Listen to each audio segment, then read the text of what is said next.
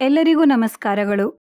ಮಾರ್ಕಂಡೇಯ ಪುರಾಣದಲ್ಲಿ ವರ್ಣಿಸಲ್ಪಟ್ಟ ದೇವಿ ಮಹಾತ್ಮೆಯಲ್ಲಿ ರಕ್ತಬೀಜಾಸುರನ ವಧೆಯ ಕಥೆಯನ್ನ ಕೇಳೋಣ.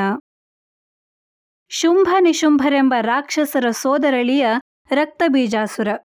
ಈತ ಪರಮೇಶ್ವರನನ್ನ ತಪಸ್ಸಿನಿಂದ ಮೆಚ್ಚಿಸಿ ತನ್ನ ದೇಹದಿಂದ ನೆಲಕ್ಕೆ ಬಿದ್ದ ಒಂದೊಂದು ತೊಟ್ಟು ರಕ್ತದಿಂದಲೂ ತನ್ನಂತೆಯೇ ಪರಾಕ್ರಮಶಾಲಿಯಾದ ಒಬ್ಬ ರಾಕ್ಷಸ ಜನಿಸುವಂತೆ ವರವನ್ನ ಪಡೆದಿದ್ದ.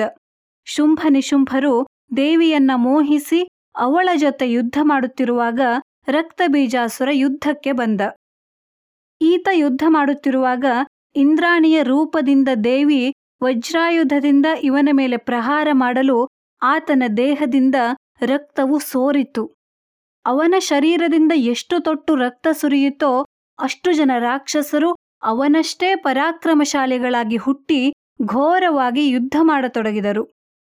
ವೈಷ್ಣವಿ ಚಕ್ರಾಯುಧದಿಂದ ರಕ್ತಬೀಜನನ್ನ ಹೊಡೆಯಲಾಗಿ ರಕ್ತದ ಸುರಿಯುವಿಕೆಯಿಂದ ಉಂಟಾದ ರಾಕ್ಷಸರಿಂದ ಜಗತ್ತೇ ತುಂಬಿ ಹೋಯಿತು ದೇವಿಯು ಬೇರೆ ಬೇರೆ ರೂಪದಿಂದ ಪ್ರಹಾರ ಮಾಡಿದರೂ ರಾಕ್ಷಸನ ಬಲ ಕಡಿಮೆಯಾಗದಿದ್ದಾಗ ಕಾಳಿಯನ್ನು ಕುರಿತು ನಿನ್ನ ಬಾಯನ್ನು ವಿಸ್ತರಿಸಿ ರಕ್ತಬೀಜನಿಂದ ಬೀಳುವ ರಕ್ತ ಬಿಂದುಗಳನ್ನು ಹೀರಿಬಿಡು ಎಂದಳು. ಆಗ ಕಾಳಿಯು ತನ್ನ ಬಾಯನ್ನ ವಿಸ್ತರಿಸಿ ರಕ್ತಬೀಜನ ದೇಹದಿಂದ ಸುರಿಯುತ್ತಿದ್ದ ರಕ್ತವನ್ನೆಲ್ಲ ಹೀರಿದಳು.